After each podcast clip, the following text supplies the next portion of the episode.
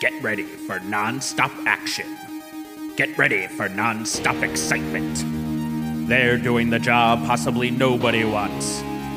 Watching every Cannon film and analyzing them. To death. Frank Garcia Hale. Jeff Garlock in The Cannon Canon. Please don't interrupt me while I'm soliloquizing. Welcome to The Cannon Canon. My name is Jeff Garlock. And I'm Frank Garcia, House of the Long Shadows, hail. Your legally changed name is insane. I change it for every time. episode. Yeah, and I can't believe you went with such a long one this time, but I appreciate it. I had to do it. you got to do it when the movie's You this gotta. good. You gotta When do it's it. this good. when it's this good, you go long, baby, because as you can tell by that name, this is, of course, the Cannon Canon. This is a podcast where we do a podcast about Cannon films and all of their amazing work. And today is the 1983. Uh, 83, 84. Eh, you never know with 83 Cannon UK, and the release 84 dates. US. Yeah. Yes. The 1983 84 horror classic, quote unquote, House of the Long Shadows. Spooky. Spooky gothic. And today we have some fantastic guests with us talking about this, uh, maybe not as fantastic movie. But, Frank, you want to give an introduction to our guests? Yes, they are podcast producers extraordinaire. And you might know them from Left Handed Radio. Please welcome Anna Rubanova and Adam Bozarth. Hello. Hello. Oh, Thank sorry. Vincent Price is here as well. Yeah. Oh, man, I think I feels like we have like three Vincents just on this podcast, just nonstop. Do you want a fourth? No, I'm not uh, good actually. yes. Nope. Nope. It, yeah, as opposed to the other three Vincents who are very good, and I appreciate you saying that. so thank you for uh, thank you for doing this, and thank you for choosing House of the Long Shadows, one that Frank and I have been threatening to ourselves for a while. Kind of just Yeah. like You're very welcome. yeah, there's like four or five that cycle around. It feels like. Um, And I- I feel like we needed the right guest for it too, who could at least appreciate like where it's coming from. Mm-hmm. Yeah. You know what I mean? Like at least give it a shot. Uh, Yeah. Because I feel like this is one of those very particular movies that like it, we we can't really assign it to a guest, but like if you find the right guest to be like, hey, maybe let's try this because you'd have an open mind about it and you're, you know, cool enough to like give it a chance. I don't know. Yeah. yeah. Yeah. I mean, we've one of the thing, one of our quarantine activities has been watching uh, Hammer House of Horror uh, uh, content as much as possible. yeah, and, Oh, and. Jeff, you'll love this. Some Giallo as Yeah. well. Oh, well, you're speaking the language of Garlock. that is great. Yeah, so a lot of a lot of uh, you know '70s Euro horror, and Mhm. um, But then also all this British Vincent Price stuff. oh yeah, yeah, yeah. Uh, and so it was like a perfect sort of confluence for this thing that we've already been like throwing ourselves into, plus the weird world of can- the Cannon group. Yeah, we just watched Lifeforce, and so I was expecting it to be that, yeah. but instead it was like some sort of movie onion. Yeah. Smelly. Feel it and it gets Smelly stinkier. yeah. Weirdly, I just saw that. Uh, I believe the screenwriter had a connection to Lifeforce. He did a little, uh, a little punch up on it at the very least. Oh. So Oh. it all connects because also it's Cannon. That's one of the ways they save money. Is everyone works on everything at all times. Yeah, and probably got paid a lump sum. Uh, one hundred percent. Uh, because yeah, I looking quickly at Austin, our good friend Austin's book. I believe he said that this is one that actually like both came uh, in budget, but also ran out of money. Yeah. all Yeah. at the same time, and the director had to like front cash to the That- to the That's- elderly. That's like a boilerplate thing that you can put in the trivia for any Cannon movie. Is Mm-hmm. just halfway through they ran out of money. exactly. I mean, I don't know how reliable IMDb trivia is, but it said It's always dead in. on. Yeah, three Yeah. weeks in, they ran out of money, and I was like, "Oh no! How long did it take? Oh, five weeks of shoot. Oh, okay, Yeah. that's fine." Yeah, I'm amazed they got three weeks. a big movie shoot. Yeah, Craft I'll service pocket millions. was insane before that. I mean, they were getting so many crafts and they were getting so many treats. and then at the I mean, third yeah. week hit, oh, Peter Cushing alone, you know, God. has a real uh, ham habit. So guy. getting those Honey glazed roasted ham, there. babies, left and right. The Kush. Peter That's how the he whole rolls. ham. Bitch. I want a ham for me. uh, who Um, was that? Vincent well, or John what- Carradine? Who knows? Anyone? What's really sad about this too is like he fronted that money and then like this was his last film, the director's last film. Yeah, Yeah. Yeah. So he was like, "I'm out." that's a I mean- Cannon. Yeah, I mean, he went out on four legends, so he, at least he's got That's that. true. Um, well, uh, five Desi Arnaz Jr. yeah, thank you're you. right. Sorry, sorry. I always, I was counting him. I wasn't counting John Carradine. Sorry, Carradine. You got Desi- second billing to Desi Arnaz Jr. Desi Arnaz Jr.'s last film was playing his dad. Oh, really? Oh, right, because it wasn't that the made-for-TV movie. The Mambo Kings. Yeah. Wow. Oh, I mean, damn. I'm sure he nailed it, just like he does in this movie. Another piece he was of an another Automan piece as of well. Desi Arnaz Jr. trivia. His real name is Desi Arnaz the Fourth. Oh, what a Wow. liar! What a fucking liar! What a fucking asshole. liar! Fucking Automan, acting motherfucker. Uh, Uh, no, so before we get uh completely into the movie first off uh uh so we like to always start off by kind of talk about like you, you gave us a little bit you've been getting into uh, uh some Cannon films during uh the pandemic during the quarantine but did you have any relationship with Cannon films before this uh of note Um, I think it's more of a general sort of relationship with Cannon and the whole world of bad movies. Like, I think similarly to Frank and probably a lot of your listeners, like my first exposure to Cannon is through Mystery Science Theater 3000. And so, like, those are the, like the ones that I, you can watch like as a kid, and your parents won't let you watch R-rated movies, and then later you start watching R-rated movies, and you're like, "Whoa, these are some insane films." And um, I've been trying to get more into specifically Cannon stuff uh, lately because of your guys' sh- show, and also like we're in this like movie club thing, and we watch The Apple, which is like a very fa- foundational Golan-Globus production. Um, you can't go wrong with the apple God. That's our motto, can. the Cannon Bros. You can't go wrong with the apple. Wait a second. Our, what we said about it is completely the opposite. it was a very dis- it was a very divisive episode apparently. But yeah, yeah, well, wait, that's Yeah. what we do. We set hot takes left and right. sure, sure, sure, sure. Um, and so yeah, that that's sort of where it is with me, and I think with. I mean, Anna, feel free to elaborate, but I think um, your exposure is through me. Well, that's not entirely fair. I think my exposure to Cannon is just being in comedy with with folk like you three, you know, and just not knowing why I like certain things, right. but knowing that I do. So I, I I'm enjoying the process of learning where the things I like come from. mm-hmm. Now that I'm old enough to access it, because I didn't grow Yeah. up with like VHS tapes. I was probably a little too young to see these. Well, definitely too young to see these in theaters. Sure. So, and where do you find them if people don't expose you to them?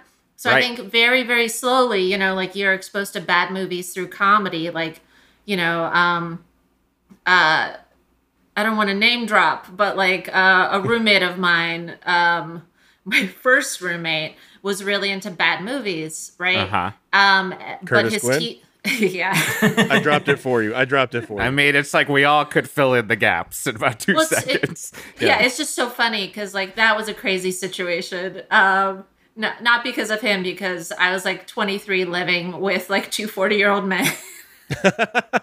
Yeah, sounds crazy. Yeah, real CBS sitcom going on. Yeah, it should have been a sitcom. Who are brothers? Yeah. By the way. That was the basis for two guys, a girl, and a pizza place. Yeah, I yeah. think. And I'm Uh, supposed to be the Gemberling? Like th- that makes absolutely no sense. so yeah, I got I got replaced mid show. or Yeah. he, Sure. he did. He, He got did, yeah. replaced. Yeah. So um all of that to say, every time I would come across a bad movie like Troll 2 or, you know, um what's a what's another one that I like absolutely went crazy for? Like the Rotor? Apple what was that? Rotor. I don't know Rotor. Rotor. Uh, is that one you R O recommend? T R. What is that Wasn't one? that one? It was like a. It's like a Terminator kind of ripoff. I think that might be a. Could have been a Cannon, Jeff. Yeah, Uh, might have to yeah. throw that in the pile. Oh yeah, well speaking of could have been a Cannon, like any Schwarzenegger film that I've seen like as an adult, I've just been like, why didn't I love this as a kid? Like why didn't I Oh, I, I thought it wasn't for me. Well, So, that's like, it. So, what was for you? Like, I mean, because we also like talk about like what was your kind of viewing habits as a kid and kind of growing into like you know junior high, high school, etc. I'm one of those kids who basically was asleep until their twenties. Okay. Do you know what I mean? Yeah. Like I was Yeah. uh, only child, isolated, immigrant parents, no money, and so I just was kind of I kind of existed, but didn't didn't exist at the same time. Right. So once I hit the improv community, I was just like, wait, what's this and that and this and, and like you know filling my my dumb little stomach with you know all these like candies and treats until I got sick and threw up. One of the reasons why people get so excited about the improv community because it's finally something, something to do. Well, it was Yeah. that and like um I heard you guys mention like Kazaa. I was like, oh yeah, Kazaa. Like once I figured out how to like steal music, I knew Sure. music. yeah. You know, like I it wasn't just like the one Britney Spears CD that I bought. No, it was a tape. I had a choice, a CD or a tape. I went with tape because that's how stupid I was. And so now I'm trying to It's make back, up for lost time. Yeah, I mean, Yeah. one, they're back, but also that was how I saved money. Like you go, Yeah, tape. that's. like I would always uh, debate between like uh, what, what I'll buy this on CD and this on tape, or this on DVD and this on VHS, depending on like I'll give it a try. What killed me that the try would kill me because I'd be like, oh, when I'm getting into hardcore, I'll be like, I'm gonna try this on tape, and I'll be like, oh, that's the only record they uh, had. Like it was their demo. I was like, guess I own it on tape for the rest of my life. Were you guys also? Um, did you guys tune into Monster Vision on TNT with Joe Bob Briggs? Oh yeah, yeah. Is yeah. that also part of it for you guys? Yeah. guys? that was a big part of Uh, it. yeah, like any like I mean, we talked about Night Flight on the last one. Like that was a chunk. Uh, uh, m- a lot of stuff that was on this channel WPIX channel eleven for me. Oh my um, gosh! uh, just because that was where they would do like I'd be like, oh, I'd somehow have seen Friday the Thirteenth like pieces here or there like twenty times, um, uh, and then HBO was the biggest. Yeah. My dad had a, a illegal box that he Oh, got in the back of Rolling Stone. Um, yeah. And I remember being very worried about it. He's like, my friend's in the FBI. It's cool. in retrospect, I was like, I don't think he worked in that department, but whatever. Um, Everyone in Brooklyn and Queens had an illegal box, but that is Yeah. not what we watched on it. No. Well, we also did get the Spice Channel. I mean, please, like that's just Hell yeah! uh, uh, the weird, super edited porn that existed on the Spice Channel. Oh man, we couldn't afford HBO, but there was USA Up All Night. You know, Yes. um, yeah. And you know, what was a big. uh, I was start. Uh, go on, Frank. Go on. No, like that was like kind of being like, well, I'm not gonna watch this scrambled, uh, you know, HBO, so I'll Right. just watch that. That'll that's where I get my kicks. Did we talk about my camp friend? Because it related. It relates kind of this, but to horror. Like I, how I had a friend in like I went to Holiday Hill Day Camp, and I was into horror as a child, like very young, because they would do shit like. I remember Christine being shown on ABC on Sunday night. Yeah. That was the first time I saw Christine. Um, uh, and the first time I saw Halloween was at my dad's like business's like annual picnic at his like like co-worker's house. Like he was like kind of hippie family, so they we watch whatever we want, and I watched Halloween, and that changed everything. But I had a dude at Holiday Hill Day Camp uh, that he was like, "Yeah, man, I've seen every horror movie that's ever existed." and so I would just sit there and be like, all right, what was the plot of this movie? What was the plot of this movie? And when I got older and saw all of them, finally, I was like, oh, he was a liar. He was a pathological liar who wanted to be friends because he was like, yeah, the reason Jason kills is because they desecrated his grave. And I was like, exactly the plot of what Friday the 13th is. So I had like a weird, mushy, what the hell is going on in every single movie. So when I finally saw them, I had to be like, oh, that's what is actually happening. It was Uh, like so telephone one kid lies idiocy. to you at camp, and that sets you on a lifelong journey of watching all the horror movies to prove it wrong. to make sure he's yeah, right. it ruined my life. Uh, it made me have way too many niche podcasts and uh, alienate sketch students by talking about Halloween 3, Season of the Witch, and Cobra not stop Yeah. And Sorry. that friend, Desi Arnaz Jr. and that's how it all ties together. Because Desi Yeah. Arnaz Jr., you know, he's got the goods. Um, yeah, I mean, so uh, He's a proto Matthew Broderick. I was so mad he was in this movie Really? well, because he's not good. Well- I, I know we're all having fun with him being like this Hollywood hot, hotshot and everything, but it was still just like his character, his his acting in it. He really felt like, oh, he won a contest. I. I hundred percent. That does feel like. I mean, like we'll get into it, the Cannon Bros catchphrase, but it is like his. It, it, it. We always talk about like the the difference between like cheap and low budget in movies, but also there's like bad acting and then just like frustrating. Like it did feel like nepotism, like on a fucking because it was just like his his acting was eyebrow work uh, and grimacing, and it was exhausting from the Yeah. first fucking scene he showed up Right. in. This Um, guy is the son of Lucille Ball, and he cannot deliver a funny line. He ain't doing a face take. Uh, he is not pulling a Lucille.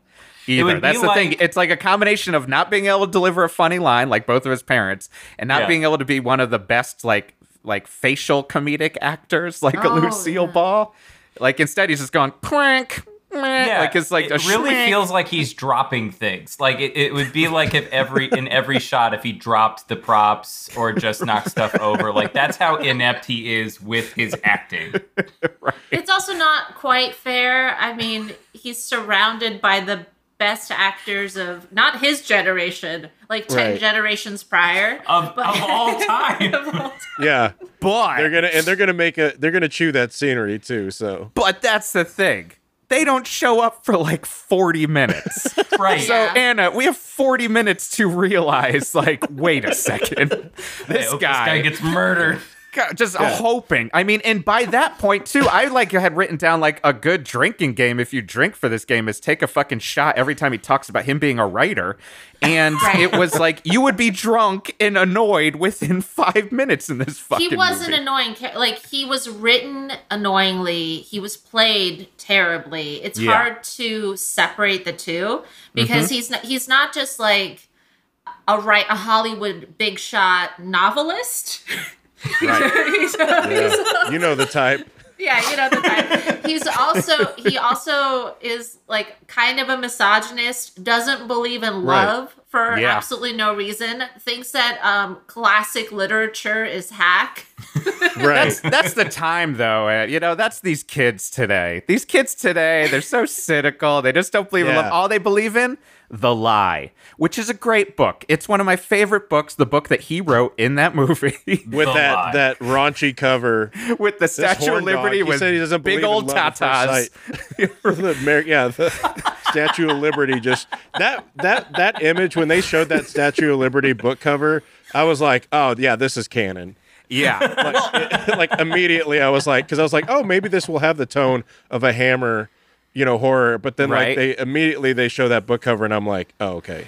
I mean, here's the thing, though. T- I mean, here's just a question to posit. Uh, uh, what type of writer is he? Going off of the bookcase, a book jacket of the lie, and also let's go off of that. The the book signing he is going to seems to be that they ran down to a Michaels and just grabs like some neon green paper and quickly oh, wrote. that's that's publishing. Uh, Yes. I, I mean that's just that's just the cut rate world of publishing. So It's true. And I have been to when my band had to do signings, and then you get there and you're like, oof, maybe we don't need to. I remember once being at one and like calling our record label and being like, we don't ever have to do these again. Um, there's literally zero people here, and it's depressing. We're in the middle of Arizona. Uh, but what what do we think is the? T- I have a feeling of what I think the writing might style might be, but what type of writer do we think this guy is? Well, he he writes fiction, right? That's Sure. the whole plot of the movie. Um, probably like an anti Danielle Steel. Okay. You think he's like, but do you think he's like anti Danielle Steel beach ready? it's like it's a it, it's it's a beach read for dudes. He's a pre, oh, sorry. he's a proto Chuck Palahniuk. Chuck. Yeah. Oh, oh, no. Yeah, I yes. think that's a good one. yeah, but not as raunchy. Absolute, like he's absolutely not that cynical and not Right. that violent. I think it's just boring. And maybe it's like about business stuff, like Wall Street shit, you know? You know, Like, did you maybe see the size of the Statue money. of Liberty's breasts, though? You think that's not raunchy? I'm thinking like when I say raunchy, I'm sorry to interrupt you. When I say raunchy, I mean like I I think I uh, I read a short story by Polinick that was like a dude um uh gets stuck to like a pool filter masturbating and his intestines are sucked out. That Ah. is raunchy. that story also made me nauseous when I read it. I in that like not a lot gets me, and that was one that was like up there with a couple scenes in American Psycho by Bret Easton Ellis. I was like, woof. I can't deal with this. And yeah, I'm that guessing is from the gross. level of violence in the movie that it's not as imaginative as a as a as Chuck Chucky P. Yeah. Uh, I was thinking more like a Dean Koontz or Oh, Okay. yeah. or like if J.D. Salinger kept writing books. I was guessing like a lower level Tom Wolfe. Like that Yeah. he's like a mm. bonfire of the mm-hmm. vanities Yeah. rip up because of that cynical looking at the world's nature sort of thing. I'm I'm gonna speak like a psychic, and I'm gonna say like I'm getting I'm getting visions of Dave Barry for some reason. Oh that- Dave Barry's Midnight Manor. Chuck Palahniuk meets Dave Barry. Pretty amazing mix to think about. like, oh man, if, if we gave Desi Arnaz like a bowl cut, like a like a Joe Hill style early Stephen King bowl cut, that'd be Also- beautiful. Yeah. Apologi- uh, apologies to Chuck P. We've pronounced his name five different ways. And there's only four of us here. Palahniuk. That's how we do. Ugh, I mean, We give you, you give you options, you know.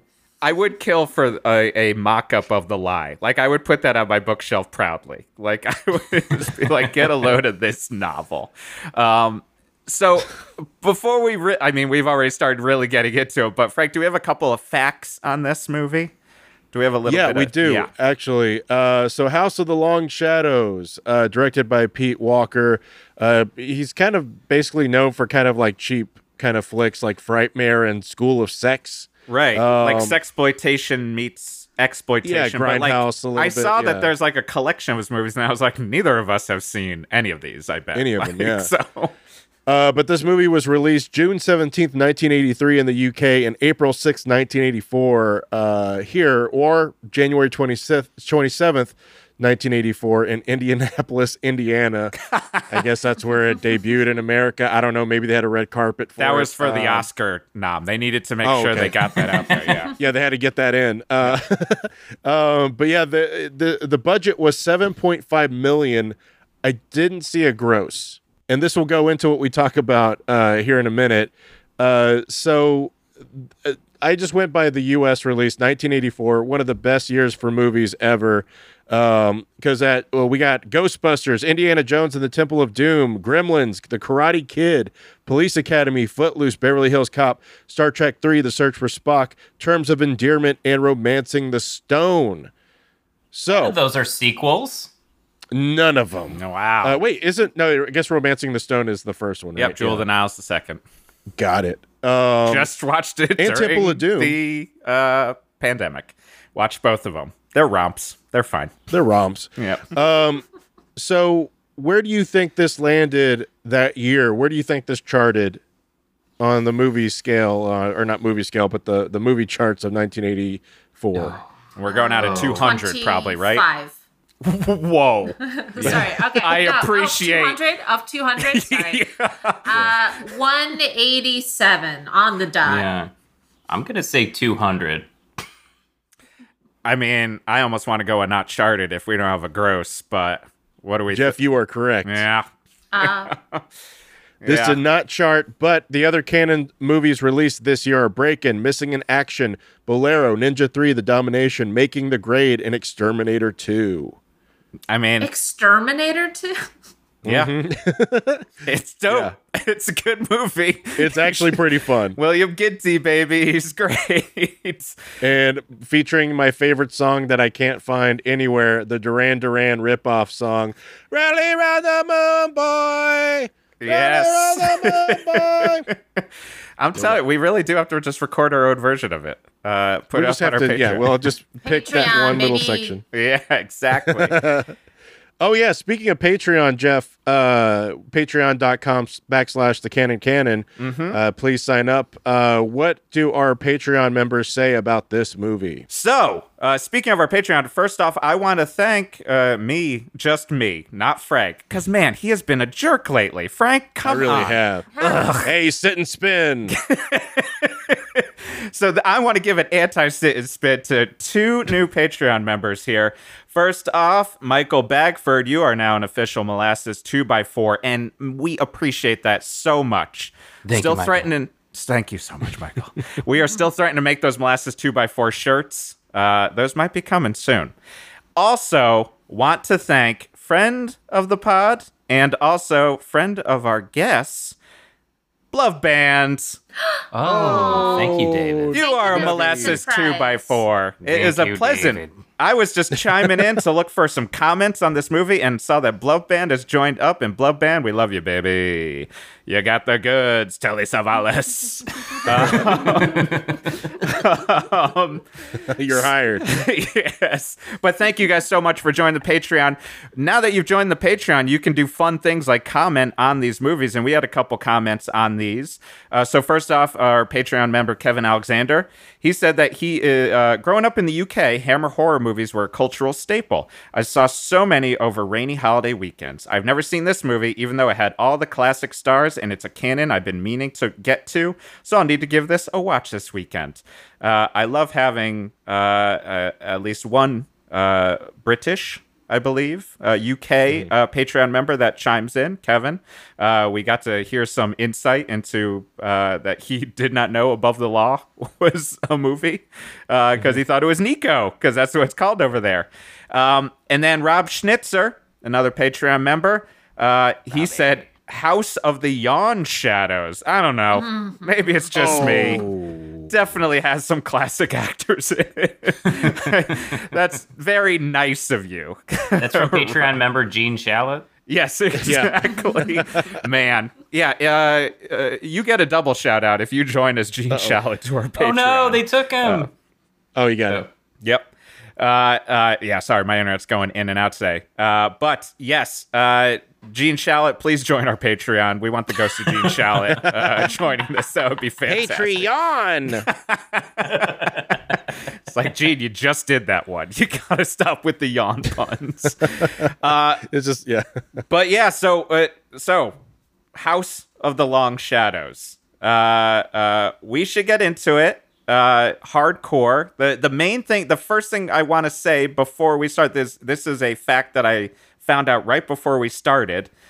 The music is by Richard Harvey, uh, who did a whatever job. The music's totally sounds like a vague. Yeah, it's music, vague, hammery, horror, gothic-y stuff. But I was very excited because I had no idea it was Richard Harvey from a 70s uh, medieval prog group uh, that I enjoy called Gryphon uh, who have, I believe, one of my favorite records is Red Queen to Night Four or something like that. Uh, it's like a whole medieval chess theme. He also did session work, and he was on Kate Bush's Lionheart. Uh, oh wow. yeah. I'm actually wearing Wearing your Kate Bush shirt, right almost wore my exact Kate Bush shirt today as well.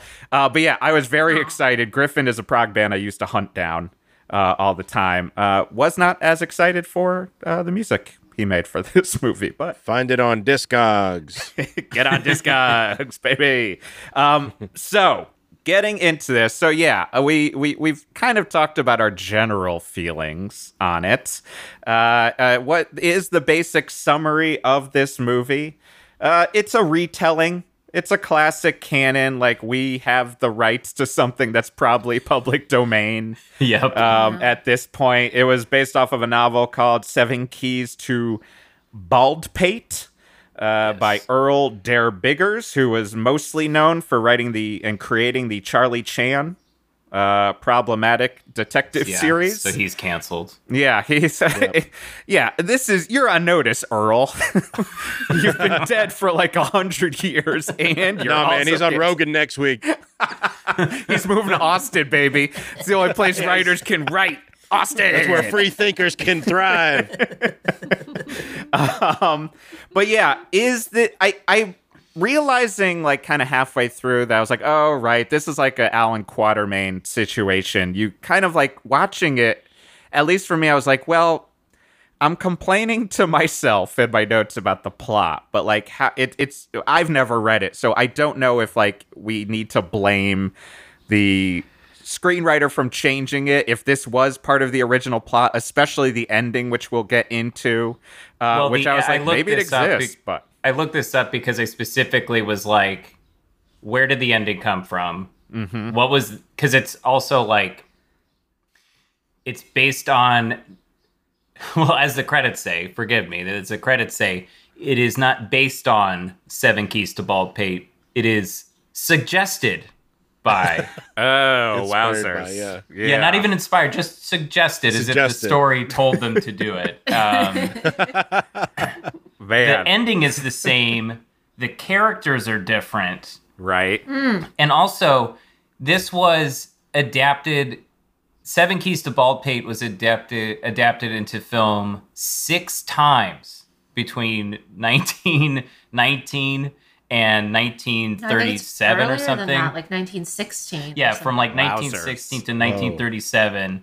There's six versions of the well, because like movies were like a half an hour long and didn't have any dialogue. Yeah, like Sure. what's the first? The first version is just like uh the same dude in seven different wigs. Yeah. probably. Perfect. Wow. This Love was it. like Ah. the Spider-Man of its time, just kept Ex- getting rebooted. Dude. exactly what like, I yes, said we know Anna. he goes to the house. We don't need to see that anymore. The anymore. Baldpate Yeah, Uncle Ben cinematic does. universe is crazy, man. the BCU. Also, uh, speaking of cinematic universes, um, uh, Peter Cushing and um, Chris, Chris Lee, obviously, in a lot of movies together mm-hmm. as Dracula Yeah. and, and, and Van Helsing, correct? Yeah. yeah. Yeah. And this is the only one where Lee gets to kill Cushing, and there's six uh, movies where Cushing kills Lee. Oh. Ah. Wow. That was part of his Yeah. Contract. I'm going out with a bang. I'm a It's drunk. the last movie they appear in together, Yeah. which Oh. feels like a letdown, right? Yeah. Yeah, it does. I He's not uh, voicing a robot planet, so I guess there are worse things to do for your last role. right. I will say I do love that you're so familiar with Christopher Lee that you just call him Chris Lee. Um, Yeah, we're buddies, you know. Um, he's one of the good ones, you know. I don't think he'll ever get canceled. Invited me to the set of Gremlins 2. Really cool. Man, yeah, I mean, because this movie is, it is uh, a paycheck for some older actors, I would assume. I mean, you know, with with, with getting four of the greats in there. Uh, Yeah. uh, I bet though that they were like, "This is gonna be fun." Yeah. I bet you that. I mean, they got to play together, and also like they're all actors who are those type of actors who will just like, no, I just work. Like I don't know, like Yeah. I'll do Yes. literally everything. Like there are they're uh, that era's Michael Caine. You know, where like it's Yeah. like what Michael Caine's in another fucking movie. He's like, yeah, because I'm a fucking actor. I mean, Christopher Lee will also. I mean, he's on two metal band records and has his own metal record. Like, I mean, Yeah. He's just willing to be like, yeah, I'll show up for a Manowar narration and then also Rhapsody, like an Italian Hollywood symphonic metal band. Like, and he can't be getting paid that much by Manowar or Rhapsody, but I think the guy just likes to work. Uh, Nah, dude, Manowar all full of trust fund kids. yeah, dude, fucking upstate trust They got fund the- they got the dough. The the real Spinal Tap has the dough. Uh, Manowar, I love you. You're the worst and the best all at the same time. Um, but yeah, like I mean, I bet you, I I would. I would like to think they had a blast uh, together, uh, unless they all hate each other. Um, you never know. Who knows? Doubtful. Yeah, I, I, I, I've got a feeling they they've they've they've walked the boards together. You know. Also, they're all within like four to eleven years of each other in age, right. which is funny because they're all playing each other's like parents and siblings. and, When John Carradine comes out and is like, "That's my daughter," I Yeah. was like, "Wait, Like, okay, what yeah. is going? Yeah, let's all go. Yeah. Like, sure." It's, it's a uh, it's a traveling Wilburys of horror, it truly. It truly is. and uh, and Which yeah, one is and the Jeff Lynne? Which one is the one that when we were younger and we didn't know enough about music, we were like, "Who's that Yeah. guy who gets to hang Who's that? out?" Yeah. also, I know this is true for a lot of like canon movies, especially, but um, it just it's one of these films that proves my point that all actors just look the same, and there's no point in knowing who's who. So why bother? Anna has face blindness. I was gonna say. I was blindness. say. I do not have face blindness. No, Like, you just if I have you have meet actor blindness. It's a very specific version of face blindness. I Yeah. yeah. I since I was like probably ten, I was like, "Who's that guy in that thing?" Like that's just you know, I, I have that that specific pathology. If I meet someone in real life, I probably will never forget them. Mm-hmm. If I see them on screen, I'm just like, "Who's that? Wait, who's this guy?" Like you Where did met Chris Lee from? and you know Chris like this, but Peter Cushing, John Carradine, they're all the same. Yeah. Well, mean, I it, get- it probably took like seven tries to be like, "Oh, that's Christopher Lee." Okay, he's in that uh, magic movie with all those creatures. She did. She did ask me, you know, before we watched it and while we were watching it. What's who? Where's Christopher Lee from again? And then halfway through the movie, she goes, "And that guy is that Christopher Lee?" Well, but to be Yeah. fair, they're all dressed and have the same long face. They Yes. do. they all have the same long they're- face. They're all House wearing of the a Long tuxedo. They're all- Faces. they're you all know what I'm saying? I mean, one of them has that hat that old people have. Oh, yeah. the the like the li- like little fizz. the yeah. Shriner hat. Yeah. to signify that he is the king of this family. right. I mean, That's how you tell the difference. The hat. John Carradine was certainly. I, I mean, I get it. He's very old in this. He was Well- sleeping definitely in a Yeah. couple scenes. like, Yeah. he mm-hmm. definitely wakes up to say his line when he's sitting at the table. At least at that one scene. That's how wanna good of an that actor he is. Yeah, exactly. I mean- I want to get that good where I could take a nap and then when it's my turn to talk, I like nail it. You just fall asleep in a pose that makes sense for your Yeah. character. He's Yeah, just doing. just being like- yeah. You just have to find the way to like. It's like how I would take naps in like you know English class in high school. It's just like oh, I'm really looking intensely. Yeah, and then just Oh, yeah. all you have to do is just get used to waking up and saying things like "Destiny has foretold our end." I mean, that is the beauty of this movie. Is like, I think it's a general complaint that we probably all agree upon is that especially like the first forty minutes are just unbelievably sluggish. Like it's Yes. just Yes. like Yeah. could be like ten minutes ideally to kind of get into it, but the minute that the these legit actors start showing up, I was just like, ah, well, I mean, Vincent Price is the best. Like, I mean, Should Right. we explain the beginning, like what the plot of the movie is? Yes. Yes, Like, so I- how we it never- starts. We're actually about 20 minutes after when we usually give the plot, which is usually 20 to 30 minutes Yeah, we're in. we're 40 minutes into the podcast. Yeah, this uh, is how give or we do.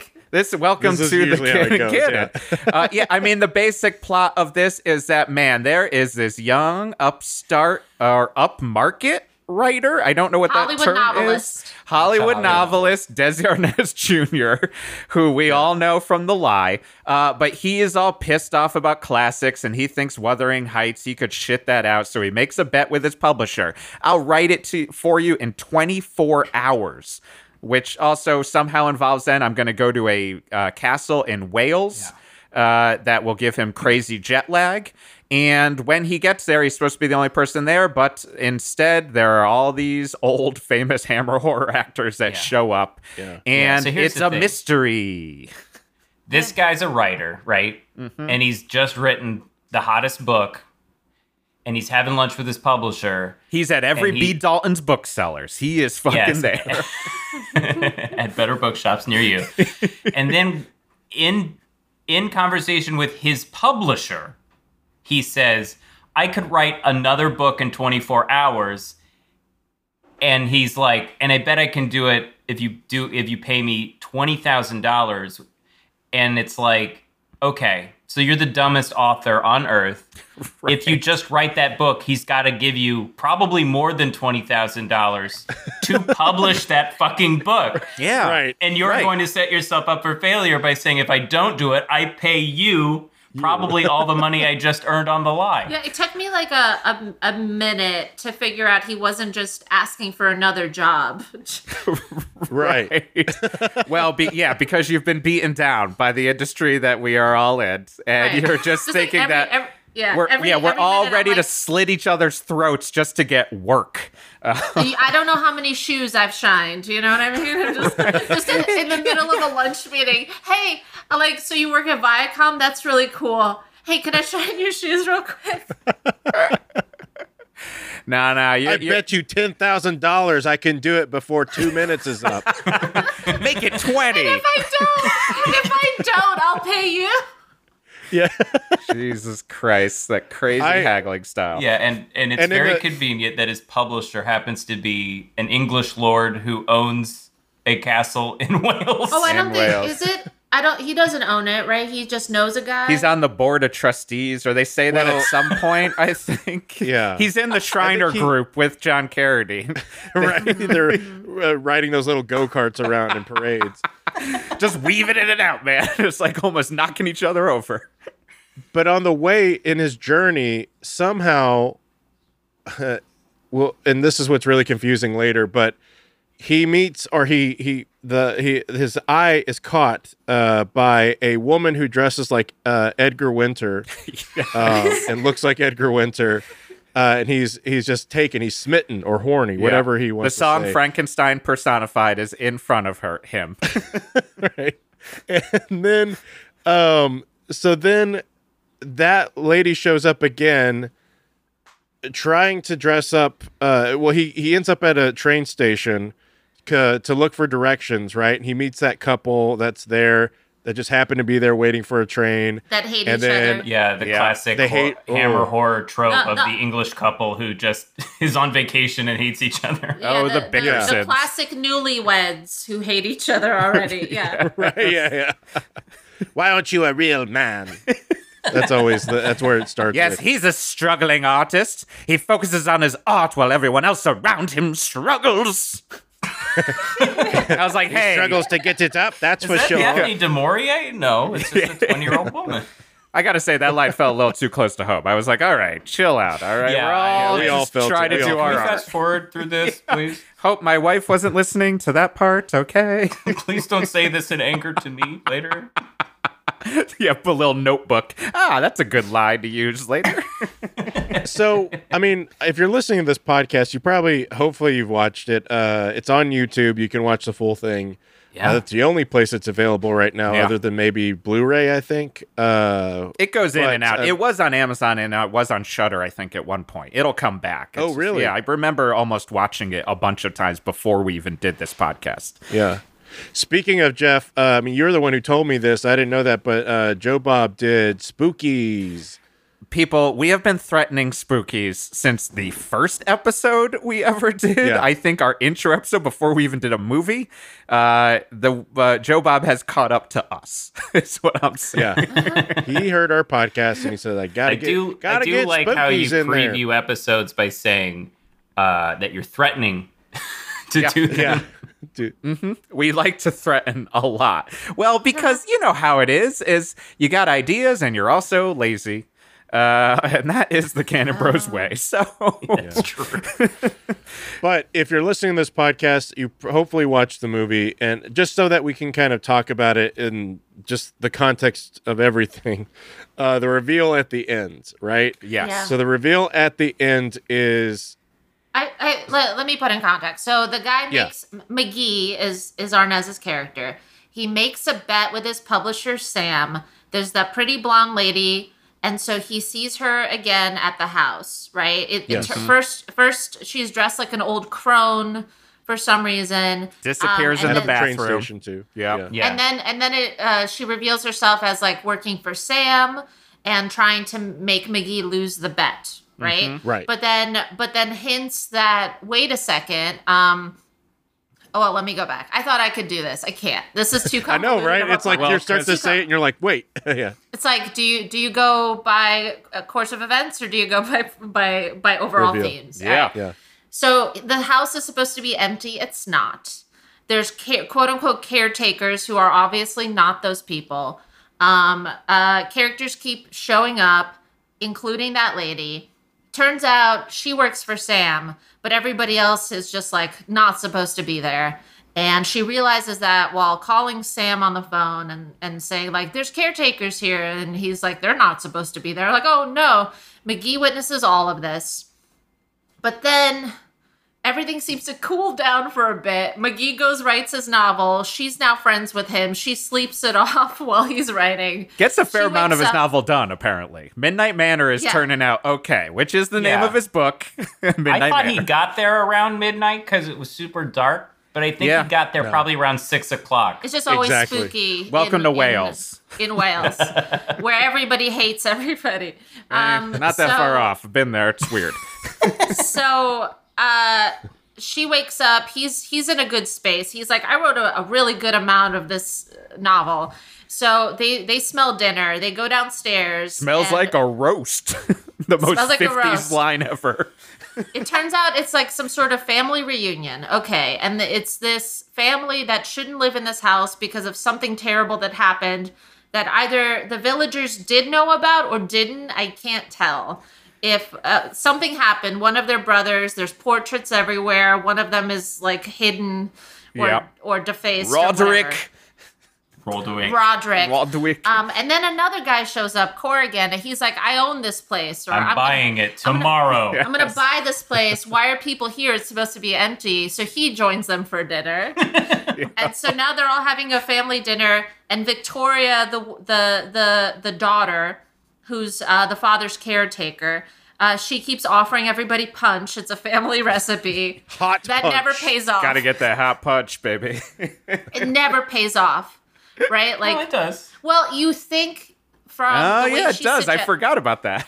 It does, but like you think that the way she's offering it to everybody, have some punch. It's a family recipe. That it's gonna be like McGee suggests, some sort of black mass or orgy or something. Yeah, blood. And- yeah. That'd be fun. But no, so at, at some point, you know, um, Corrigan, who's actually Roderick, uh, uh, poisons the punch as a trap for anybody, literally Yep. anybody, even though he's supposed to try to get revenge on the rest of the family for framing him for the murder of a 14 year old. Lo- no, he's supposed to be 14. Makes no sense. There's too many ages floating around.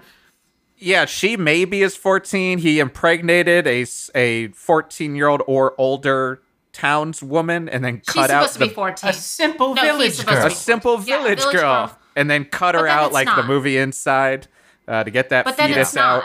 Yep. he's he he he is put away into a room of the of the manor Mm-hmm. uh, for 40 years as punishment to not embarrass the family does that mean everyone in the village already knows about it and if so what's the point of hiding the secret and if they don't it turns out roderick didn't do it it was lionel the vincent price character Right. Why frame him Because they handle knows. their own. Okay. They handle their own family. They But said. who's handling what? If they all framed him, and they is all- the train guy a, a actor too? The the station Sam. manager? right? No, No, the, the station, station manager. manager at the the, station manager is not Sam. No. Oh, for some No. reason, see, He came in dressed like like the station manager at the very end. So the Oh, the ending of it for everybody, like we'll we'll get into the middle part, but the Yeah. ending. By the way, Anna, thank you so much for recapping all that. That was Yeah. excellent because I we- tried. yeah, Yeah, I was no, you like, did a she's gonna great do the job whole with that. movie. yeah, it's good. So I, I mean, just and then you were like, no, let me say words. well because you, you started pointing out, yeah, you started pointing out all the plot Yeah. holes, Sorry. and then the plot holes. It's so, the big reveal at the end.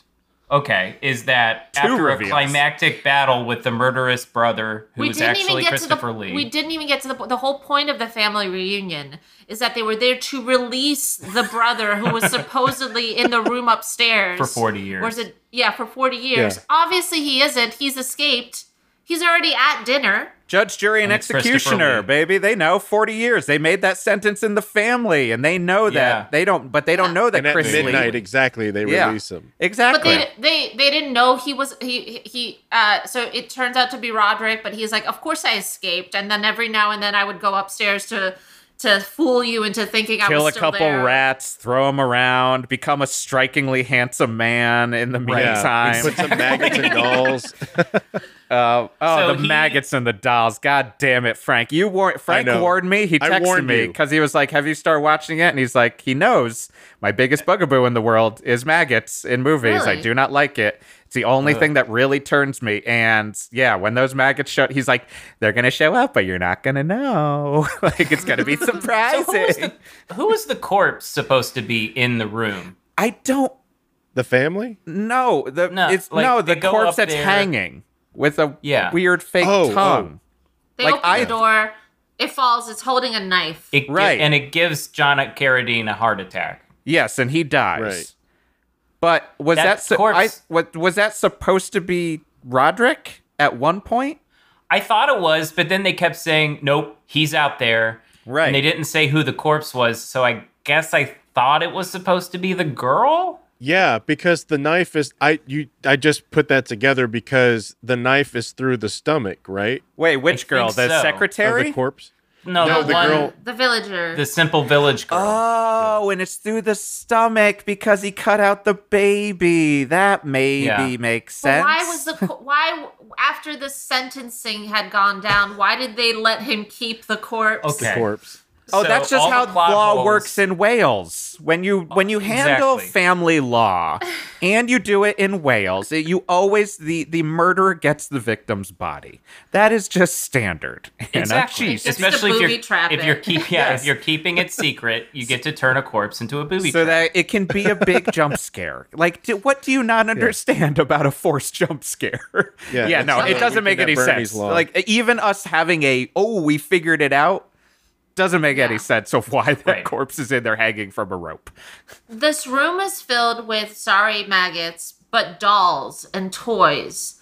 Right. Not it does not suggest that a 14 year old um you know Lothario lives lives in that room right? Like Yeah. this guy this guy knocked a girl up and murdered her and you locked him in a room for 40 years with like toy trains? Swinging whales, man. You're wandering around, you're banging left and right, and then you're finding rocking horses and little porcelain dolls. which suggests Not a right? Lamborghini poster in sight. I Ma- know, which seriously. so when when Vincent Price's character Lionel is like, yeah, it was me, and yes, you had to take the fall. So that means that Lionel was like about fourteen, and since Roderick is younger, does that mean they locked up like a five year old wow. with Who a knows? corpse? Right. Oh. I mean, So the maybe that's why he's so twisted yeah. And so well adjusted. And so- and so well adjusted. Yeah, you get it now. He's a businessman. He collects art and and uh, real estate, and he knows how to murder discreetly. He's very well He's adjusted. able to And he's fool his happily family. married. Yeah, and he's happily married. Yeah. Uh, yeah, it doesn't exactly makes sense that also the big I mean that cuz I just think the movie is a series of reveals. It is like a series of that reveal and then as Yeah, you're saying Bozarth the ending is two endings basically. There's two. There's yeah. There's two really dumb endings. Mm-hmm. Um, well, the first really dumb ending is the one that kind of makes all these plot holes make sense, which is you sort of at at a certain point you realize everything we have been watching up to you know after he after the after He shows up to the manor and supposedly doesn't see anybody there. Right. And then right? he walks up the stairs, he moves a chair aside, he starts writing, and then all the events of the plot unfold. But then We get back and it's the morning. He's at his typewriter. Everything is as it was. All of the things that have been uh, take all the protective drop cloths and stuff are still in place. He was alone. He was revealed that he was alone the entire time. So that's why his convoluted plot full of stock characters doesn't make any sense because this is a plot that you're watching unfold. You totally missed. It's a first draft. No, no, no. Uh, before that happens, um, a bunch of people get murdered, right? Oh, the family you're right. members keep getting killed. Yes. In more gruesome way, usually with acid. Yeah. Usually, Yeah. uh, it gets a little hanging. fulchy for a little while. Yeah.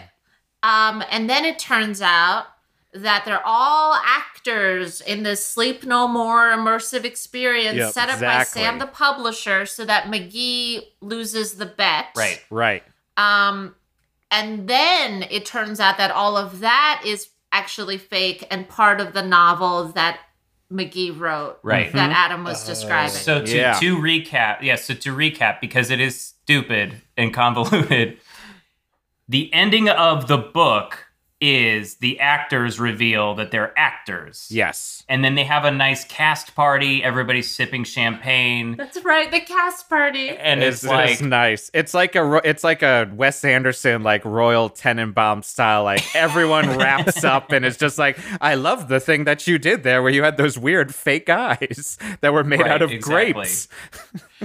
and so it's this re- it's this really dumb ending. And so then he wins the bet. so not in that one. No, I know, but In To real life, yeah, So- he does then he win real the bet. But then he, wins actually the wins the bet. He has lunch with his publisher and hands over his manuscript and, and does this this brilliant, brilliant piece of screenwriting where he's just like, you know what? I really loved writing it. And I love that kooky ending. and he's like yeah he's like i'm not sure what it is is it the characters or w- whatever but i really like this book that i wrote and also i now believe in love yeah. I so now believe in love. whole- I now understand what characters are. He says That's straight the up. whole.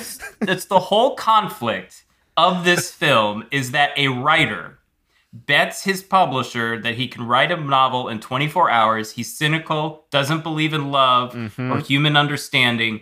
Goes to an empty mansion. two writes days later what's all- travel time Writes Yep. all night, and that experience changes his life. you know, I don't know if you guys have ever written for longer than six hours, but you know, I think the physical pain that you're in makes you hate everything. I, I, I, we were talking about this last night after we wrapped the film and I, I said like this is the the best argument for morning pages ever Yeah. Yeah. like you know that exercise we're supposed to write like three pages nonstop i- Yep. the first you know when you wake up he did that for 24 hours straight became an entirely new person Yeah. I Went mean, insane for a bit. Got And a not only that- of sleep. Not only that, in the writing of it, he was able to somehow psychically channel the actual appearance and personality of his boss's secretary. yeah. no he saw her i think He's at, never at lunch. seen her. at lunch that's No, he saw her At at lunch. end, That's when at he the said. end. right but No, he, he saw was her like, at the beginning. Oh, he wa- saw her at the beginning Oh. that's uh, she, she was the the person he wasn't quote unquote in love with but Oh. horny for I But- see. and then When he saw her in real life, did he know that she was his publisher's secretary? no, no So that's he what's just con- So was a cute that's he became psychic because like He also yeah. channeled Vincent Price, just the Oh yeah. Yes. but but he, in real life that guy's a waiter. right. Right. That okay. Who's that's where- soliloquizing the whole time. Just like- yeah here here's the thing is i totally did not get that it was all part of the story i missed that because i just thought like oh this these events happened and then his Sure. book was just basically retelling what happened right. Oh, as opposed yeah. to being like oh it was all in his imagination Yeah, it wasn't. It's a little up very mushy. Well. Yeah, I think the it's a little only real indication you get that everything is as it was is that there's this red chair on the the, the stairs landing that's Mm-hmm. just overturned and stays Right. there. Yeah. Uh, un, but Got in it. the in the book that he writes, it gets moved and put away as Right. company is coming over. Subtle motifs. That's why I was That's what it's all about. Just like little That's subtle was- clues. that's why i was confused at the end when she's like oh i'm his secretary i was like what the fuck Yeah. like i didn't know what had happened i was like wait so that's a sister like a twin or something uh, yeah I mean, because it is right, it- because after yeah. the party, it's it's all okay anyway. So like nobody got Yeah. murdered, so he theoretically could go back upstairs and finish writing. Exactly. Except That's the what party happened. didn't exist. The party is part of the novel. Right. he wrote a, ca- Oh. a, a cast rap party into the novel. into the book. That's my usually Yeah. my favorite part of like gothic horror is when at the end they all just mill around for like 20 pages. Yeah. You know, like at the end of Vincent- Danger Five. Yes, Yeah, exactly. exactly. Uh, I mean, because that is like, there was a point where I was like starting to be like, all right, what will the end of this movie be? Like, and, and Frank had kind of warned me that I was like, third act's pretty good. And then they really biff it on the end. But there was a moment, and I still kind of stand behind. I do think there is a version, if it was handled well, that the idea that the whole thing was the book is a good is there is something to that. Like i think if you could play that out if you had like the director kind of handle it well if you had the editing handle it well but that's also part of it i guess is that like this had more comedy in it uh and then golan and globus had written in that they've got uh final cut. So like they came in and they cut out a whole bunch of shit. Um, and so maybe we can give, we sometimes give leeway of like, oh, maybe there's a cut here where it like is not as mushy. But I do think, I mean, there is something to having the ending of the whole thing was the book. But I think with that extra, like the party scene really does like, does, isn't, a, isn't connective tissue. Like, you know what I mean? Like, it's not a good enough connective tissue to be like, what is going on? Like, I understand at all what is Right. going on. I thought there was going to be another ending where it actually maybe the punch had caused him to hallucinate that Sure. this was Oh, all yeah. an act and a party, and he wakes up in some dungeon mm-hmm. and they're all like cutting him to pieces or something. I was waiting that. for that like horror ending. Yeah. Yeah. I thought I thought that there should have been a uh, another pullout reveal based on the sort of writer thing where it's like Kenneth Magee is now like he's not a hotshot writer who Mhm. went and wrote a book in in 24 hours and everything. It's now pulls out and he's like reading the end of his manuscript to his like writers group of a bunch of other people who are like I didn't really get it. Um, I thought it was kind of weird how you had three endings and uh, didn't believe the characters. And he's holding a copy of The Lie the whole time. And he's like, I Yeah. was a writer. I meant something once. I mean, I do think the fact, I, I, when the movie was over, there was the fact that he was a writer and is this specific type of writer was interesting like to me because like I made me want to do a little bit more research of like all right what are they working off of? Like what is the what is the writer of this movie think he's working off of as like a a theme in society and a theme in writing like if Yeah. it's this world of like oh everyone's become cynical nobody cares about characters anymore and I mean, even at the end, it's still not a complete win because even the publisher is just like, well, you did it. It's a little short. And I was just like, yeah. Yeah. Because he shit out a book in one night. Like, Yeah. we all know how that goes. But I think that was the thing. This is his shop girl. Yes, this is his shop girl, exactly.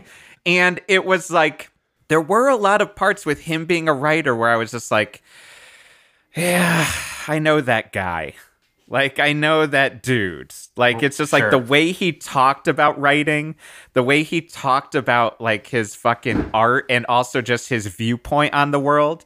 It both reminded me of honestly like comedians and writers I've taught. It reminded me of some of our friends, like and, and Sure. people we just know. Like honestly, there was just a bit of like when he started going off about like how he understands character and you know character is meaningless in this play and like he understands every plot and it's like it's all been done before man like i was like ugh i get it i mean Yeah. like i've i've dealt with you too many times Also, Because that's never is- true.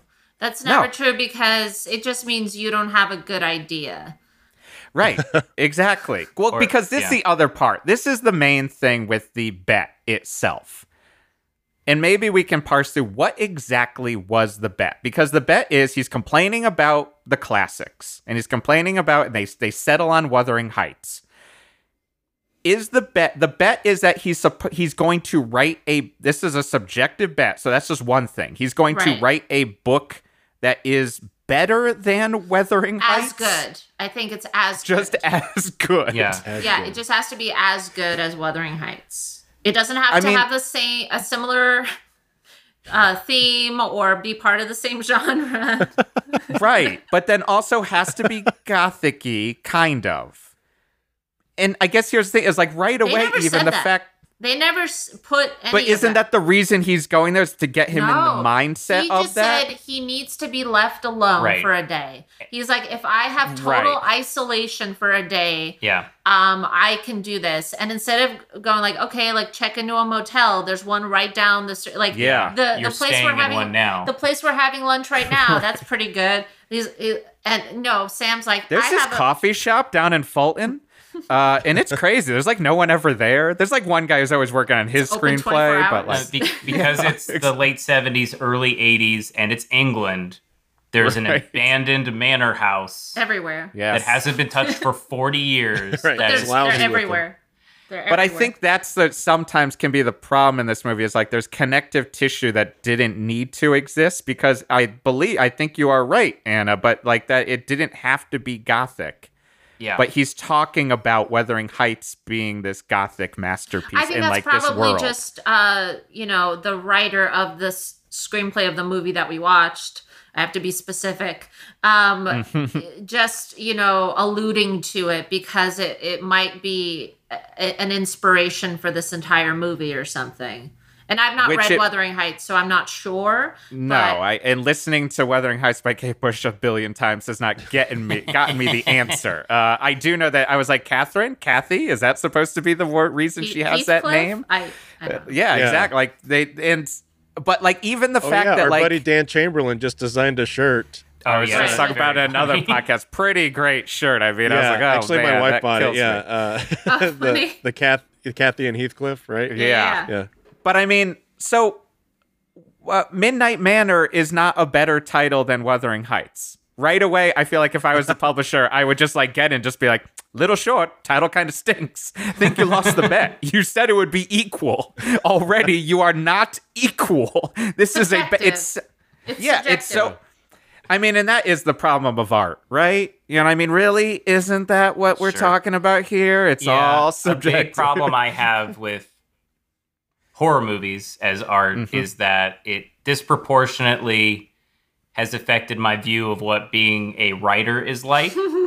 Yeah, yeah. because I think Uh, there's a lot of I think horror movies and novels all p- paint this portrait of being a writer as like yeah every once in a while you go on vacation to a really big house and you go on and you have an adventure and then you write Mm-hmm. about it But I think that's actually like that just happens. Like I, I feel like a lot of comedy movies are about stand-ups or something trying to make comedy or romance novels ab- are about like rich romance novelists who Yeah. who go to the beach to find true love and then end up finishing a novel, right? Like it's I think writers just like to write about writing.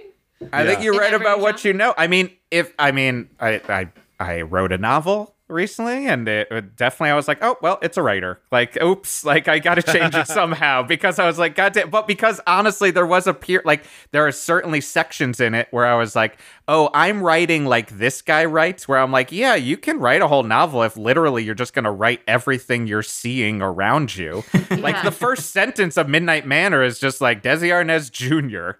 Like I'm not even gonna bother with the character's name. Desi Arnaz Jr. is sitting in a chair in front of a typewriter. He looks around him and he's just like, well, and he looks so proud of himself. My wife was like hardly watching, but was just like, is that what you do? After like every single oh sentence. oh no And I was like, oh yeah, I sit back and I'm just like, cock of the walk. Like, look what I did. how many how many dramas or like introspective like films are about screenwriters who can't Right. finish their Can't do it. Yeah. and have to And get it- drunk or something and then Right. go on a wild adventure and then come back Right. and finish their script yeah Mhm. Trumbo the dramatized version of it and again as has i think also starting to get pointed out is the that the actual fact is like yeah you usually just kind of sit there and then you like look at a youtube video after a couple lines and then yeah you Eat a drink snack. coffee and your back hurts Like that was the most realistic part is that he was getting distracted. That he like wrote a sentence and then was just like, "What's up with this clock? Like it's too, it's not dirty enough." Like and then it's like, mm, "Do you smell roast?" If you can't write a novel in a spooky manner full of details, Yeah. right. Liter- like I mean, literally, it is just like shit it out. Just what just you walk the around, stairs start you wa- describing Yeah. shit like the decrepit red chair overturned on the landing. Did It you see that it was the marble color of bust? blood. Yeah. like the marble bust with a fucking like wrap around its head, Yeah. so it looked Yeah. like a, I was waiting for a human to jump out of there. I, Yeah. I thought it was supposed, or I thought we were going to get a close up of it. And it was going to be Vincent Price m- made hastily I- out of plaster. Man, Yeah. I would have killed. It The probably eyes was, in though. every painting followed him as he walked through the dusty hall, Oh, which smelled yeah. of death. Speaking of the artwork, like I gotta say, Anna, Midnight Manor turned it out good. You might want to think about writing this thing. great, great, great. Speaking of artwork, like the paintings of the main cast as like their ver- the versions of them in like 1939 or whatever, like they look like they look like uh, commercial art. You know, Yes. there's only They like do. three Cigarettes. colors. Yeah, they're like he's got like Vincent Price's portrait is him smoking a cigarette. I mean, and also like some of them, like just like my wife, the the the unspoken third host of this, sometimes will just like not be paying attention and look up and just be like, "Didn't have the budget budget to finish those paintings sometimes, huh?" And I was like, "Yeah, you know, I mean, I think they're just kind of shitting some out." Oh yeah, the one the one that's supposed to be the big reveal that Roderick is is uh, Christopher Lee right? in disguise. They don't even show that one. no, He just opens up the thing and goes, Cosgrove. Is that like one pencil draw? Like, yeah, it's it's uh the art is not of the time. Threw me off a little bit there. Right. It's supposed Um, to be from 1939, right? Or Yeah. Right. 1938. and or, and rich guy portraiture, yeah. Right. Maybe it's just like when we look at like old photos, like we didn't really know what colors were like then, like you know, because we were seeing, and we didn't know what paintings really were like in 1938, nine, whatever it is. Uh, What- yeah, yeah, what were what you were you gonna say. Jeff? Sorry. oh, well, I no. was just gonna, I wanted to get into just Vincent Price himself being like, Ah, yes. I mean, you talked at the beginning of this that you were, you know, you've been on a Vincent Price kick. I mean, there was just no getting around. The minute he walked in, I was giddy. Like I Yeah. was just Oh, like, yeah. If I could, if House of the Long Shadows was an entire movie of him walking around soliloquizing as he points out. yeah. Yeah. All over it. I'd watch it fucking over and over and over again. Just like Heck, the yeah. stench of death falls on all of us. Don't interrupt me. like Have just you like guys checked out Mask of the Red Death? One of the I've seen greatest yeah. movies ever. Like It's so really a bizarre. It's Yeah. like it's it, it's like Ingmar Bergman, but Vincent Price, but but like yeah. It Yeah. helps that there's this band Bell Witch that I love, and I think I gave you a song of them. it's always Uh, a band, huh? Yes, uh, they're a funeral doom band, and they have a whole song. These genres. Based around- Eh, Jeff, welcome to my I- life. I you just introduced me to like four different gothy genres that I didn't even imagine could exist. Well, imagine a 18 minute song with the long sample at the at, from the end of Mask of the Red Death over just a bass player and a drummer playing. I'm just like, who are you? I am who you are Can around you please me. start a wikia, please? Yeah, I mean, to be a cannon canon Please. wikia. No, not a cannon canon wikia of just these Just like a Garlock very wikia? esoteric music genres that are just like it's you know it's like 20 minutes of a guy singing inside of a trash can. It's the best thing I've ever heard. This is why at one point Will Hines threatened to do a video that was a split screen of me and Don Fanelli, and Don Fanelli would just be listing off varietals of peppers. And then I would list off different subgenres of metal, and it would just kind of merge at some point. Um, Okay. but yeah, and then Mask of the Red Will Death. Hines would watch it. Yes, exactly. uh, sounds like most of my career. Uh, Mask of the Red Death is a, is a beautiful movie. It really is. Like, it, I mean, it's just it it's pro- beyond the abominable Doctor Phibes. Yeah. is probably my Oh, favorite. yeah. Uh, Oh, yeah. I mean, that that movie one. is. I need to check we- that out. Oh, you got we we It's used it for a T-shirt for Panthers. It's my favorite T-shirt. Was uh, when so did the breeders. I remember Oh, you they got pissed off about it because I wore I wore that into the teachers' lounge one day, and you're like, I've got that same shirt, but uh, it's not the breeders. I got pissy. yeah, you did that. You said that. Wait, that doesn't sound like me. Oh, really? Being, being snobby and shitty about something music related. you basically were Vincent Price, and I was um, Who do you think you are, Frank? I was Um, Christopher Lee in that. Where you uh, that was the best part of the movie of just l- hearing Vincent Price call Christopher Lee a bitch, like just being like, I was like, whoa, what a I mean, he's Uh, Vincent Price is incredible. Like, I mean, like, uh, th- I w- that famous story of Lorne Michaels asking Bill Hader why now, Oh, right, yeah. like uh-huh. two minutes before the Vincent Price talk show goes on. But also, what's your beef, Lorne? Why anything else? That sketch is great because Vincent Price is a classic. Yeah. I mean, I could listen to anyone do a Vincent Price impression forever, but like, I mean, he bl- like, uh, I, I think the beauty of Vincent Price and Christopher Lee and like, uh, is that both of them will show up ready to play. Yes. Like, and that's how it felt. Like, it was just like, what are we doing? Sure. like, I'll talk for a while. and is there a monster in this, or who's the monster? yeah. we all are. I am. Mm, I. It was me. The, oh, oh, delicious! I love it. that won't change my delivery at all.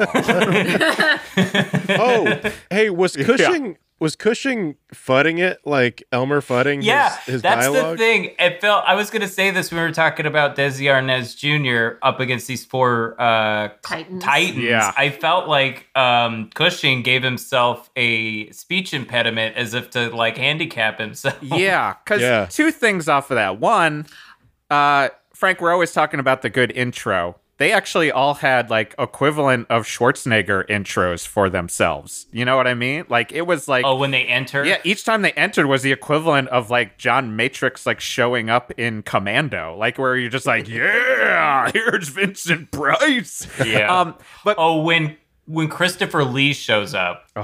I don't think I've ever seen this in anything he's been in, but he's giving that full throated like, "Who are you? What are you doing?" You know, and they and he's like, "I'm a writer. They said I could be here." And he's like, "Oh, I I'm sorry." Okay. You know, it was just Take it weird all to see him back. back down. my bad. Come on, Um, I'll leave. with his with Cushing's Elmer Fudd voice. What was the fake last name that he gave? Rand. Rand. He said Rand, He said Rand, but he said Rand. Rand. The way it sounded sounded like a Matt Gourley slash super ego style fake name. When they're like, we're just like, my name is Hankton Blanchap.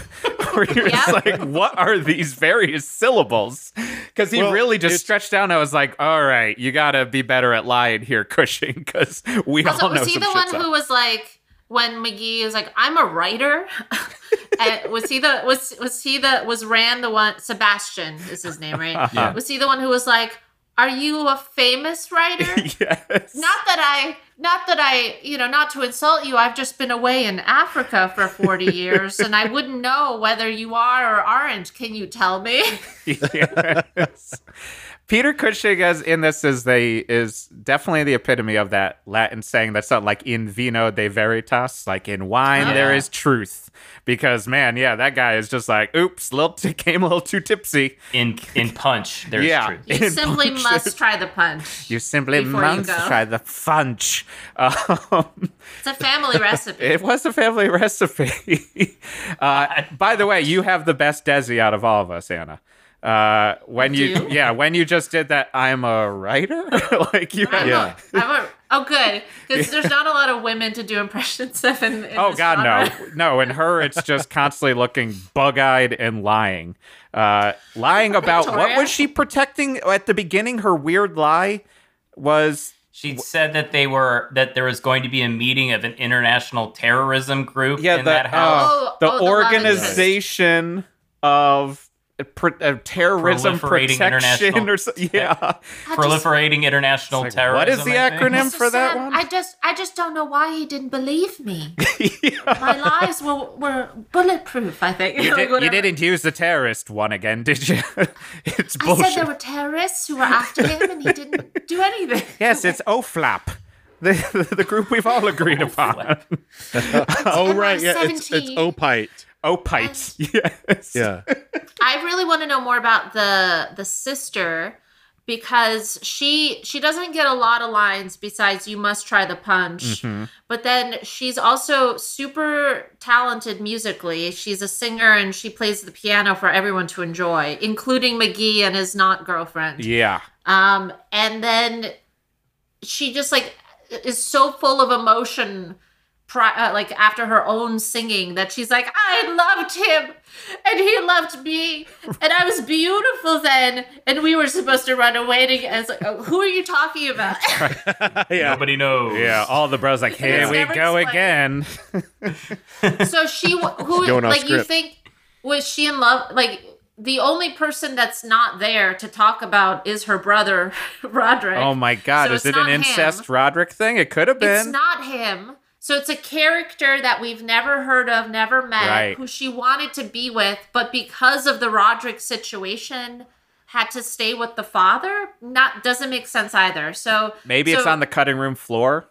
Maybe we'll give that No, slight benefit of the doubt. Because yeah, Yeah. it is a hanging Chad, as I like to call it. Because I'm very political. Uh, Oh yeah, bring it back. 2000. keep it up to date with those political references. Yeah. Can you believe you're gonna Dan be Quayle said CNN, potato? This is a theatrical production that was, uh, I don't think that was rehearsed and had to be written faster than a novel. Right.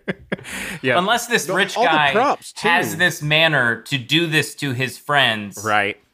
Like always it's, it's a site specific theater thing. yeah, Sam did a really great job with a couple of phone calls. Yeah. He just called his best actor friends and he said, "Okay, you um you were obvi- you're obviously old right now, but one you were lo- your secret is you were in love once, but you you had to give that up for your father. Okay. Um Vincent or whatever your name is now. Um you you're just creepy. You might be the bad guy, you might be the good guy, we don't know. Roderick, you're you might be the good guy, but you're you're a murderer. This was And that when Magee era. is not around, and when Yeah. Magee is not around, you still have to be in character. yeah. Yeah, exactly. Don't be afraid of slapping each other or hitting each other. This was You might that want to do era's curb your and go different enthusiasm. rooms. And, Yeah. and Cushing, we don't have anything for you. And he goes, I know what I'll do. I'll give myself a speech I got this great character I've been working on. I saw a putty tat. Um, yeah, it's all I'm improv, actually- I- baby. I, have no secrets. I'm I'm relatively benign. I can't say my own name. Go. I mean, then who's the Larry David in this equation? Like, who's the Larry David in this Curb Your Magee. Enthusiasm? Magee, yeah. Is. Magee. Desi, yeah. Oh man, yeah, he is. Pl- he is reacting nonstop. Uh, pretty, pretty, pretty good. So that uh, so that that poor actress who plays the I mean Victoria. Well no the the the uh, of the two travelers oh, Diana. Diana. So she's got to take a face full of horse poop. right. You know, as so I hope she got stunt pay for that. yeah, Right. and, And then she orgas- has off- orgasmically clean off her face, like of that horse. yeah, poop. that was acid. weird. Yeah, like those first two hand. That's the thing, though. We always forget that about acid. Those first two handfuls feel so good, and then it's the oh, third yeah. that really just like burns a the bracing, flesh. astringent sort Yeah. of. Ooh, that's I can feel my pores open. It's But- like but a no- citrus facial know. peel. You know how this works.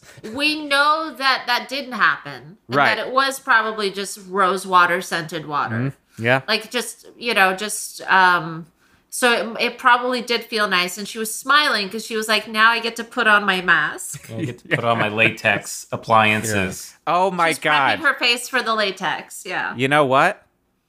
Anna, this is the first time that I'm like, I don't want to rewatch this movie. But now I have to rewatch it of like, okay, here are all the scenes where no one's seeing these actors. Yeah, the big reveal that that that Roderick was imprisoned was falsely imprisoned by his own brother Right. happens while Desi Arnaz's character is stuck in a secret passage. Right.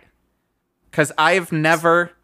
I, I have never, I've never, and I've thought about this for 30 years, uh, but I've never, in the time since I watched it last night and right now, considered that, yeah, her washing her face, she shouldn't, she was acting there. If the She- it story is how it goes, and we don't see her put a fucking face on.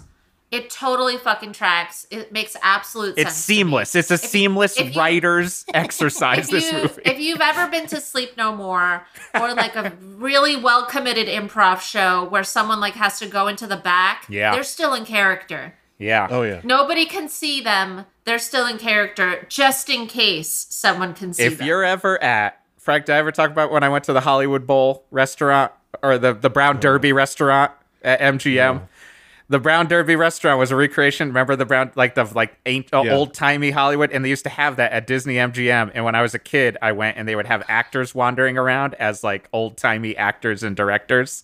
And I Yeah. I was me always, so I didn't want to interact with them. But my dad was in a mood, and was just like, "Yeah, get this director guy over here." And like he was like, "My kid's an actor too. You should talk to him." So then I had to spend like 15 minutes with this guy who was like, "My name is WB Film." like, it's like all shitty puns, and it was a nightmare just trying to like eat my pasta primavera or whatever I was eating there. Uh, but yeah, I uh, God, I, I I've never uh, thought about going to sleep no more, and now thinking about the fact that this whole movie is a sleep no more situation, that's where my anxiety comes from because Yeah. I have no You know interest in that shit.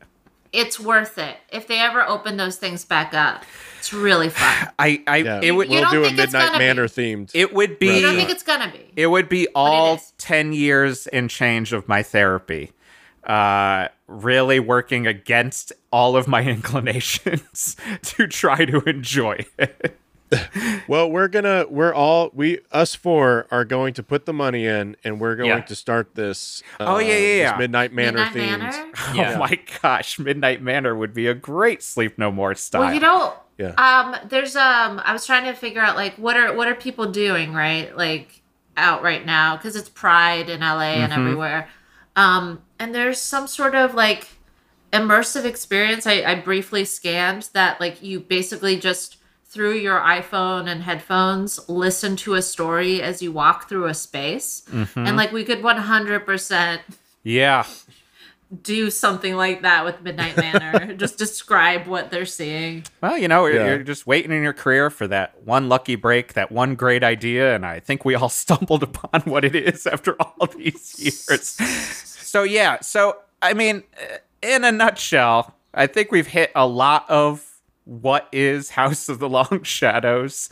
Um, uh, is there is there anything that we uh, we would be kicking ourselves uh, that we missed talking about in this? Ah, boy, good question, Jeff. Uh, I try. It's been. I mean, this has been a lot of fun. It's it's a lot of fun to talk about both ha- Hammer and Cannon. Mm-hmm. Both, you know, aggressive yeah, objects. If you find yourself watching and enjoying this film, then you definitely and haven't seen any Hammer House films, you should definitely check those out. Yeah. And then additionally, if you already have seen all of those and think they're hilarious unintentionally, you should see Dr. Terrible's House of Horrible, Sure. which is Oh, just yeah. a parody right. of those show uh, of those movies. Um, yeah, with Steve Coogan. Yeah. Yeah, it's a good one. I mean, at the very least, just listen to Kate Bush's Wuthering Heights and Hammer Horror on loop for a little bit, and then watch House of the Long Shadows, uh, or do like a, a Pink Floyd mashup with Wizard of Oz style thing. Um, Yeah. You just have to start playing Hammer Horror by Kate Bush the fifth time that Desi Arnaz Jr. says that he's a writer. Um, And- yeah. and that's when it all since we're lines up. Doing, Since we're doing pairings, what food do we recommend with this? Yeah. Oh, definitely Oh, grapes. I mean, this is like this. Eh, all of the grapes. food is the equivalent of like you're eating a meal that is when uh you're you're a kid and your family sets up a haunted house, and so Okay. you know it's just like oh they're worms. So grapes, Kool Aid, yeah. Yeah, hot Yeah. Kool-Aid. hot, Hawaiian hot punch. Yeah. Hawaiian punch. Yeah, Yeah. some sort of red mixed drink, and then obviously a roast. Roast, Yeah. Oh, Yeah. the best smelling Oh. roast you ever heard.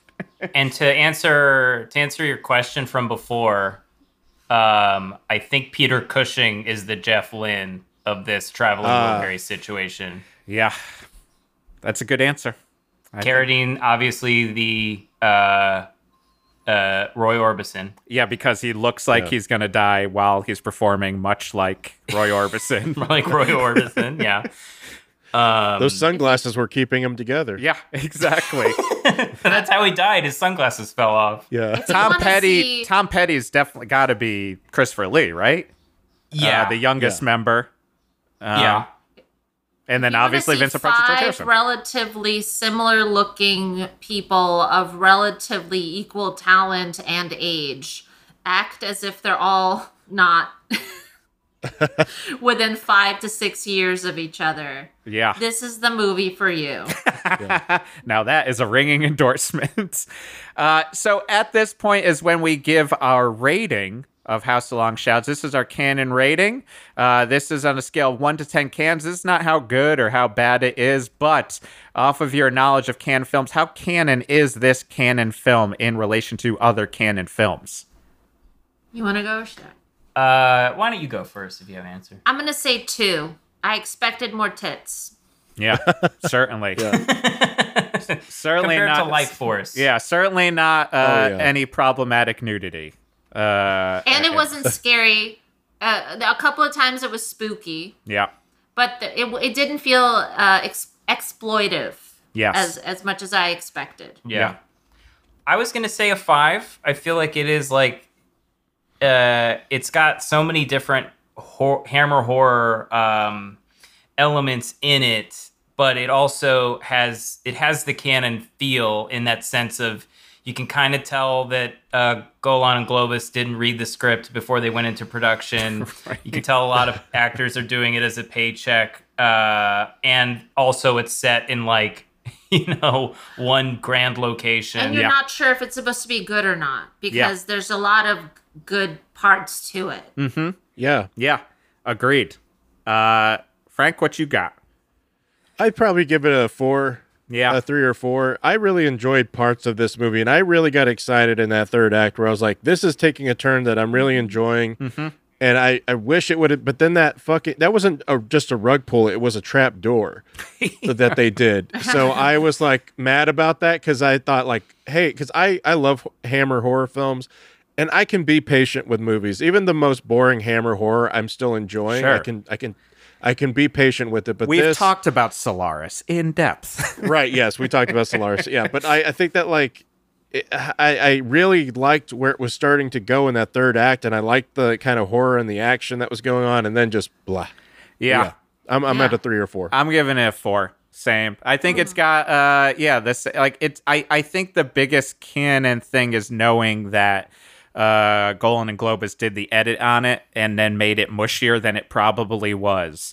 Uh yeah. and that it in in it is a tone jam because there are times where you're like, I guess this is maybe supposed to be a parody, but I'm not sure that's a joke exactly. Um Right. and throughout and you're like maybe it isn't a parody maybe it's just desi like is playing it that way because he doesn't get how acting works um uh, but uh and but that soliloquizing line from uh vincent was so self-aware in the funnest way um Yeah. so yeah uh, it's four it definitely lives up to it not having the Cannon logo and just having uh the Yeah. Cannon group in a simple Also, the trailer for this movie is so great. Oh yeah, definitely yeah. check out. I wish we would have said this at the very beginning. The trailer is a lot of fun You should play Yeah. it. because Yeah. it it does have it's it's Vincent Price narrating it, and when he's naming every but all the legends in it, you know, he's like Peter Cushing, Vincent Price, Christopher Lee, John Carradine, Desi Arnaz. Can we get a second but second he also take, knows Vincent, Vincent? Price. That's me. yeah, Vincent Price. That's me. I'm in this picture. It's me. okay uh well thank you so much for joining us anna and adam uh let's get some Thank you for plugs in us. where can people find you Please check us uh, out at Left Handed Radio on all the socials, lefthandedradio.com. We're on Twitch. We're on Patreon. We're Yes. everywhere. We got cartoons, podcasts, uh, game shows. We got it all. Yeah, you do. yeah. Lefthandradio.com, please. Well, thank you for coming on. This was super fun. I'm so glad we got Yeah. you two to talk about this movie with us. Oh, this was This is a blast, and I'm, Yeah. I'm glad I had the excuse to watch the movie. Yeah, this is amazing. That's our whole career now. Uh, uh, so, uh, again, you can reach out to us uh, at Frank. What are our socials? at the Cannon Canon on Instagram and Twitter, and patreon.com backslash the Cannon Canon. And you can even email us at uh, thecannoncanon at gmail.com. So please do, please sign up for that. We got some more fun stuff coming soon. But until next week, I'm Jeff Garlock. And I'm Frank Garcia Hale. And this is The Cannon Canon. it would appear you are trying to create a mystery where there is none. Yeah, no shit.